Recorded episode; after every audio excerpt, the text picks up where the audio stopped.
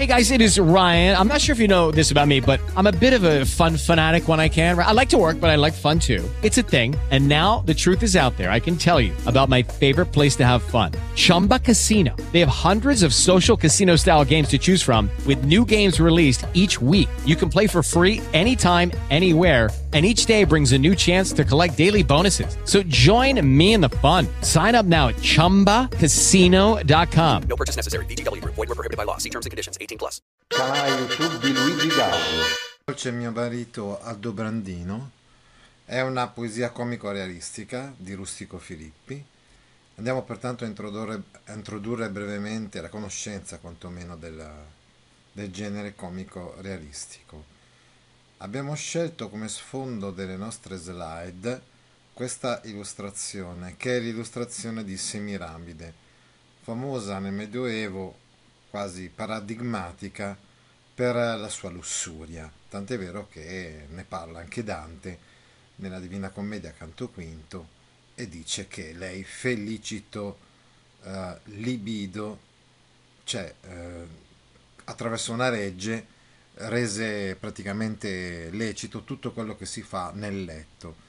Ecco, come vedete ci sono due scene giustapposte che sarebbero la scena della seduzione di Semiravide sulla sinistra della slide, che seduce appunto gli uomini, e la scena poi della consumazione, insomma, della, dell'atto sessuale a letto di Semiramide con il suo amante. Ma stavamo dicendo quindi che volevamo dire qualcosa sulla lirica comico-realistica. A partire dalla seconda metà del Duecento iniziò a diffondersi infatti una poesia caratterizzata da temi realistici e dallo stile basso, vicino al parlato, lo stile comico quindi. I poeti comico-realistici operano un sistematico ribaltamento dell'idealismo cortese e quindi al posto di quei sentimenti alti, nobili, elevati, il valore, la realtà, la cortesia,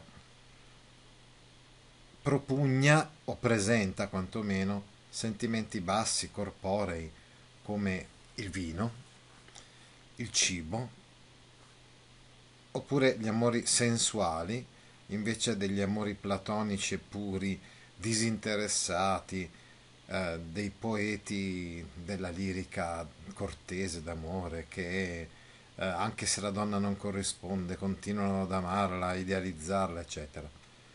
Sono presenti nelle poesie comico-realistiche donne grasse pettegole e venali, come vedremo per esempio l'adultera, protagonista della poesia che andremo a leggere, ben diverse dalle donne presentate dalla poesia d'amore, come eh, quasi addirittura poi nello stil nuovo le donne angelo, comunque sempre donne oneste, gentili, signore padrone del cuore dell'uomo. Ancora, si esalta la vita spensierata e gaudente, a differenza dei buoni costumi, della moralità, della coerenza, eccetera, che sono invece presentate tra i valori cortesi.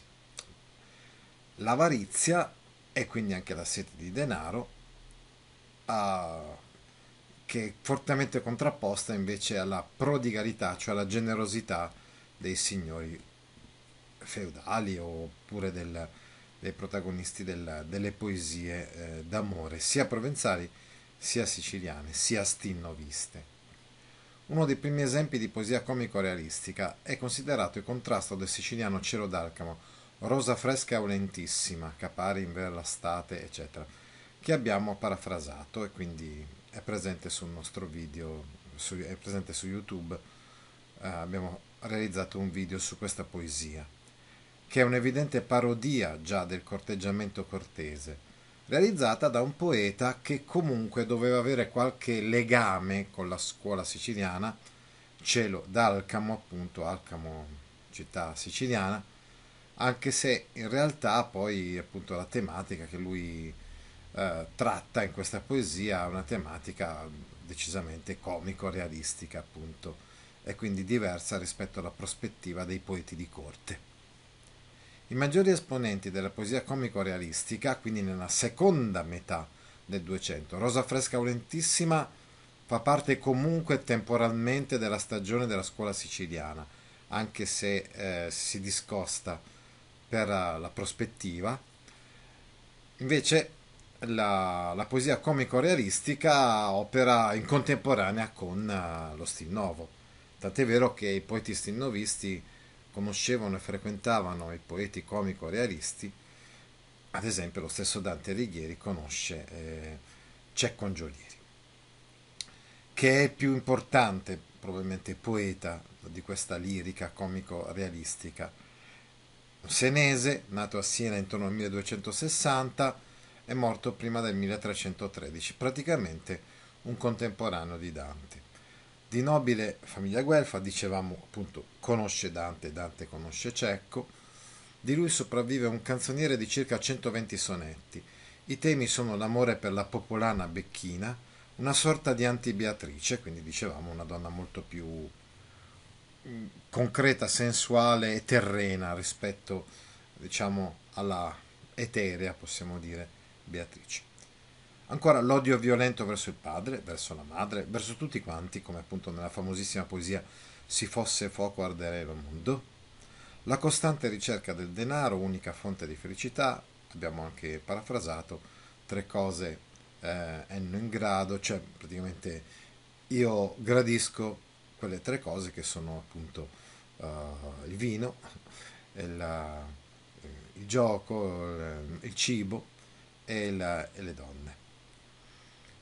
E poi abbiamo Folgore di San Gimignano, che probabilmente è da scrivere Gimignano, si scrive così questo paesino, anche questo abbastanza vicino a Siena, che è nato addirittura nello stesso anno in cui è nato Dante, cioè nel 1265, ed è morto più o meno negli anni in cui è morto Dante. No?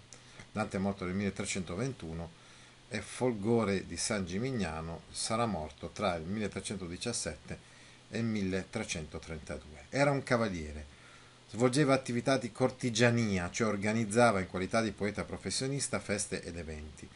Restano di lui una trentina di sonetti, interessanti le, collane dei sonetti della settimana e dei sonetti dei mesi, sul modello del plazer provenzale, quindi una poesia spensierata, una poesia, diciamo, edonistica, una poesia comunque nella quale si rappresentano i piaceri delle, della settimana, del mese, eccetera.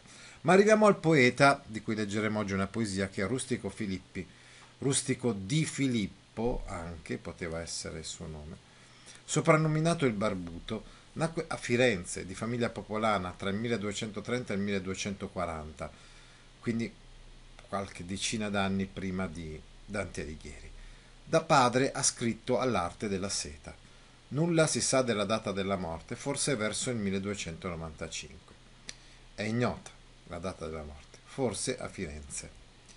Il poeta è noto come iniziatore della poesia comico-burlesca che avrà largo sviluppo nel XIV secolo, nel, ovviamente nel XIII e nel XIV. Effettivamente, come abbiamo visto, è di una generazione precedente, insomma, sia a Cecco Angiolieri sia Folgore di San Gimignano. Ha lasciato 29 sonetti aulici di argomento amoroso, secondo la tradizione della scuola siciliana, quindi attenzione, Rustico Filippi lo possiamo anche associare a Guittone d'Arezzo, a Bonaggiunta Orbicciani, perché è un poeta anche, diciamo, siculo toscano, cioè non ha scritto solamente poesie comico-realistiche, ha scritto anche delle poesie di impianto molto più nobile, aulico vuol dire appunto questo, no? Quindi di grande, alta, elevata uh, ispirazione amorosa. E ne ha scritti altrettanti comico-realistici, una trentina insomma di sonetti di lirica cortese, diciamo, e una trentina invece di sonetti di lirica comico-realistica, scritti in linguaggio con forte connotazione dialettale e gusto caricaturale, contro personaggi reali o immaginari. La sfortuna critica di Rustico Filippi è dovuta in primis alla difficoltà di accesso alle sue poesie, immerse come sono in un ambiente municipale lontano da noi più di sette secoli. Ma non solo è questo. Pesa anche contro di lui, come del resto contro gli altri poeti comico-realisti, la storica diffidenza degli studiosi, che hanno giudicato popolare e artisticamente irrilevante il loro contributo alla letteratura, che invece è stato fortemente rivalutato negli ultimi tempi. Infatti, gli studi degli ultimi 50 anni hanno dimostrato come la poesia comico-realistica sia tutt'altro che, pop- che popolare, perfettamente regolata dal punto di vista metrico e articolata retoricamente. I suoi debiti e il suo retroterra culturale sono rintracciabili nella poesia medio-latina goliardica e nella poesia trovatorica. Quindi abbiamo come fonti di questa poesia comico-realistica anche la poesia, di, non so, per esempio, di Carmina Burana, ecco, la poesia goliardica. E poi, ovviamente, dicevamo, tutta la lirica cortese a partire dalla poesia dei trovatori, trovatori, quindi provenzale, passando poi attraverso, ovviamente, per quanto riguarda l'Italia, anche la scuola siciliana. Ecco, adesso leggiamo e commentiamo brevemente questo sonetto comico realista di Rustico Filippi. Oi dolce mio marito al Dobrandino, rimanda ormai il farso suo a Pilletto, ch'egli è tanto cortese fante e fino, che creder non dei ciò che te ne è detto. Ecco, chi sta parlando è la moglie che ha tradito il suo marito. Eh, non sappiamo il nome della moglie, ma la moglie chiama il marito appunto Aldobrandino. È la moglie di Aldobrandino, che si autodifende e lo fa in maniera molto scaltra comunque, molto astuta. Effettivamente il marito ha notato che nel letto c'è un farso, un farsetto, un giubbotto, una giubba, potevano esserci farsi con le maniche lunghe, altri invece a mo' di gilet senza maniche. Comunque si trattava di, una, di un abito molto comune all'epoca, no? È il giubbotto di Pilletto, evidente prova e indizio del tradimento della moglie. Come mai c'era quel giubbotto lì nel letto matrimoniale di Aldobrandino e di sua moglie?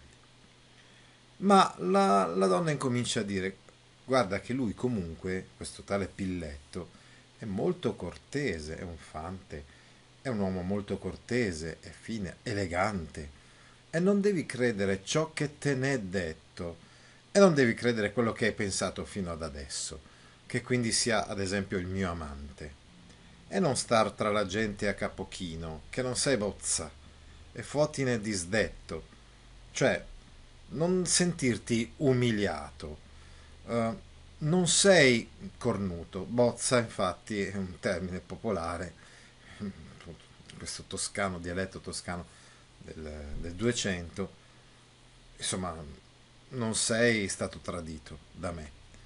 E fotine disdetto, eh, io adesso ti rendo oh, edotto di questa, cioè, di questa situazione, di come tu debba essere tranquillo e sereno.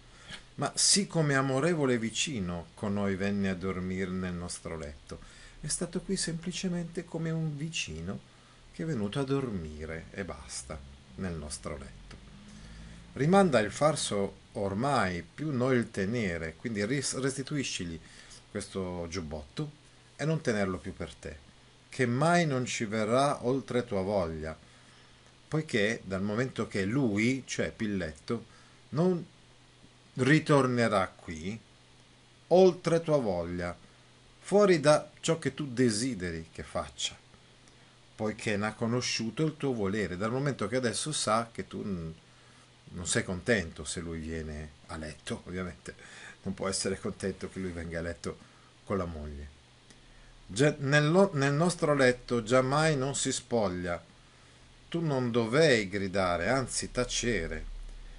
Lui non si è mai spogliato nel nostro letto, come invece l'evidenza mostrerebbe con questo indumento uh, trovato eh, insomma nel letto della moglie. Tu non dovei gridare, non avresti dovuto gridare e urlare come hai fatto prima quando hai scoperto questo giubbotto. Che a me non fece cosa ond'io mi doglia. Ecco, la poesia, che comunque adesso noi non abbiamo sottolineato, ma possiamo dimostrare che ha è dotata di tutti gli artifici retorici, eh, diciamo, della poesia eh, del tempo. Eh, termina infatti con un verso che rappresenta proprio l'arguzia, dimostra l'astuzia della moglie. si tratta di un verso a doppio senso, uh, nel senso che la moglie presenta quest'ultima sua argomentazione, cioè che lui è, lui insomma Pilletto non ha, mai, non ha mai fatto a lei qualcosa di cui potesse dolersi lei. Però ecco, a parte questo senso, questo significato apparente, ce n'è uno forse nascosto. Sì, probabilmente la moglie fa capire che eh, quello che Pilletto ha fatto, a letto con lei, assolutamente non le ha causato dolore, anzi. E quindi con questa chiusa un pochettino ambigua eh, abbiamo anche terminato la spiegazione di questa poesia che ci immerge in un medioevo che forse noi non conosciamo molto bene, oppure che non vogliamo conoscere tante volte, no? che è un medioevo molto concreto, appunto molto realistico e che del resto possiamo ritrovare non solo in queste poesie, ma lo ritroveremo sicuramente anche nelle novelle del Decameron. Addirittura c'è una giornata intera, la settima giornata del Decameron, che è dedicata alle beffe che le mogli ordiscono ai loro mariti. E i mariti ci cascano sempre, sono creduloni e le donne riescono sempre a ingannarli. E questo nella prospettiva di Boccaccio, così come nella prospettiva di Rustico Filippi, è un bel esempio, se vogliamo, anche di pari opportunità.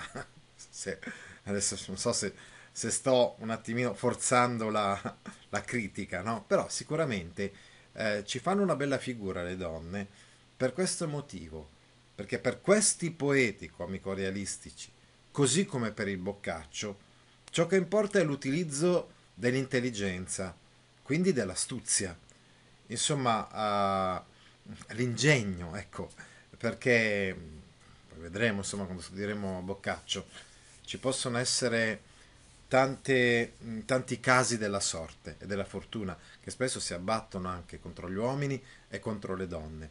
Ma se l'uomo è dotato di virtù, che nel caso di Boccaccio vuol dire proprio anche ingegno, astuzia, furbizia, sarà sempre in grado di affrontare la situazione e di volgere a proprio favore quello che apparentemente all'inizio sembra uh, incastrare una persona sembra appunto dimostrare eh, diciamo, la sua disonestà. Quindi è questa una bella dimostrazione, quello che il discorso diciamo, che ha fatto la moglie ad Aldobrandino, di come si possa svignare, cioè uscire insomma, da una situazione un pochettino complicata grazie al proprio ingegno. E così ha trasformato quella che era quasi una sorta, una prova insomma, di evidente adulterio con le inevitabili conseguenze che questo avrebbe portato, è riuscita con, con, col ragionamento, con le parole, quindi con l'astuzia, con l'intelligenza, con l'ingegno, lei è riuscita quasi quasi a convincere insomma, eh, il marito senza però mh, evitare con quest'ultimo verso di far capire chiaramente quello che effettivamente è accaduto.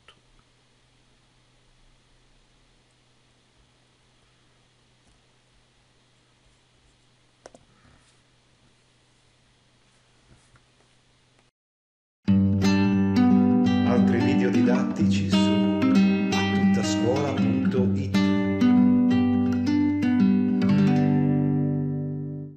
Hello, it is Ryan, and we could all use an extra bright spot in our day, couldn't we? Just to make up for things like sitting in traffic, doing the dishes, counting your steps, you know, all the mundane stuff. That is why I'm such a big fan of Chumba Casino. Chumba Casino has all your favorite social casino style games that you can play for free anytime, anywhere with daily bonuses. That should brighten your day a little. Actually, a lot. So sign up now at chumbacasino.com. That's chumbacasino.com. No purchase necessary. Group. Void were prohibited by law. See terms and conditions. 18 plus.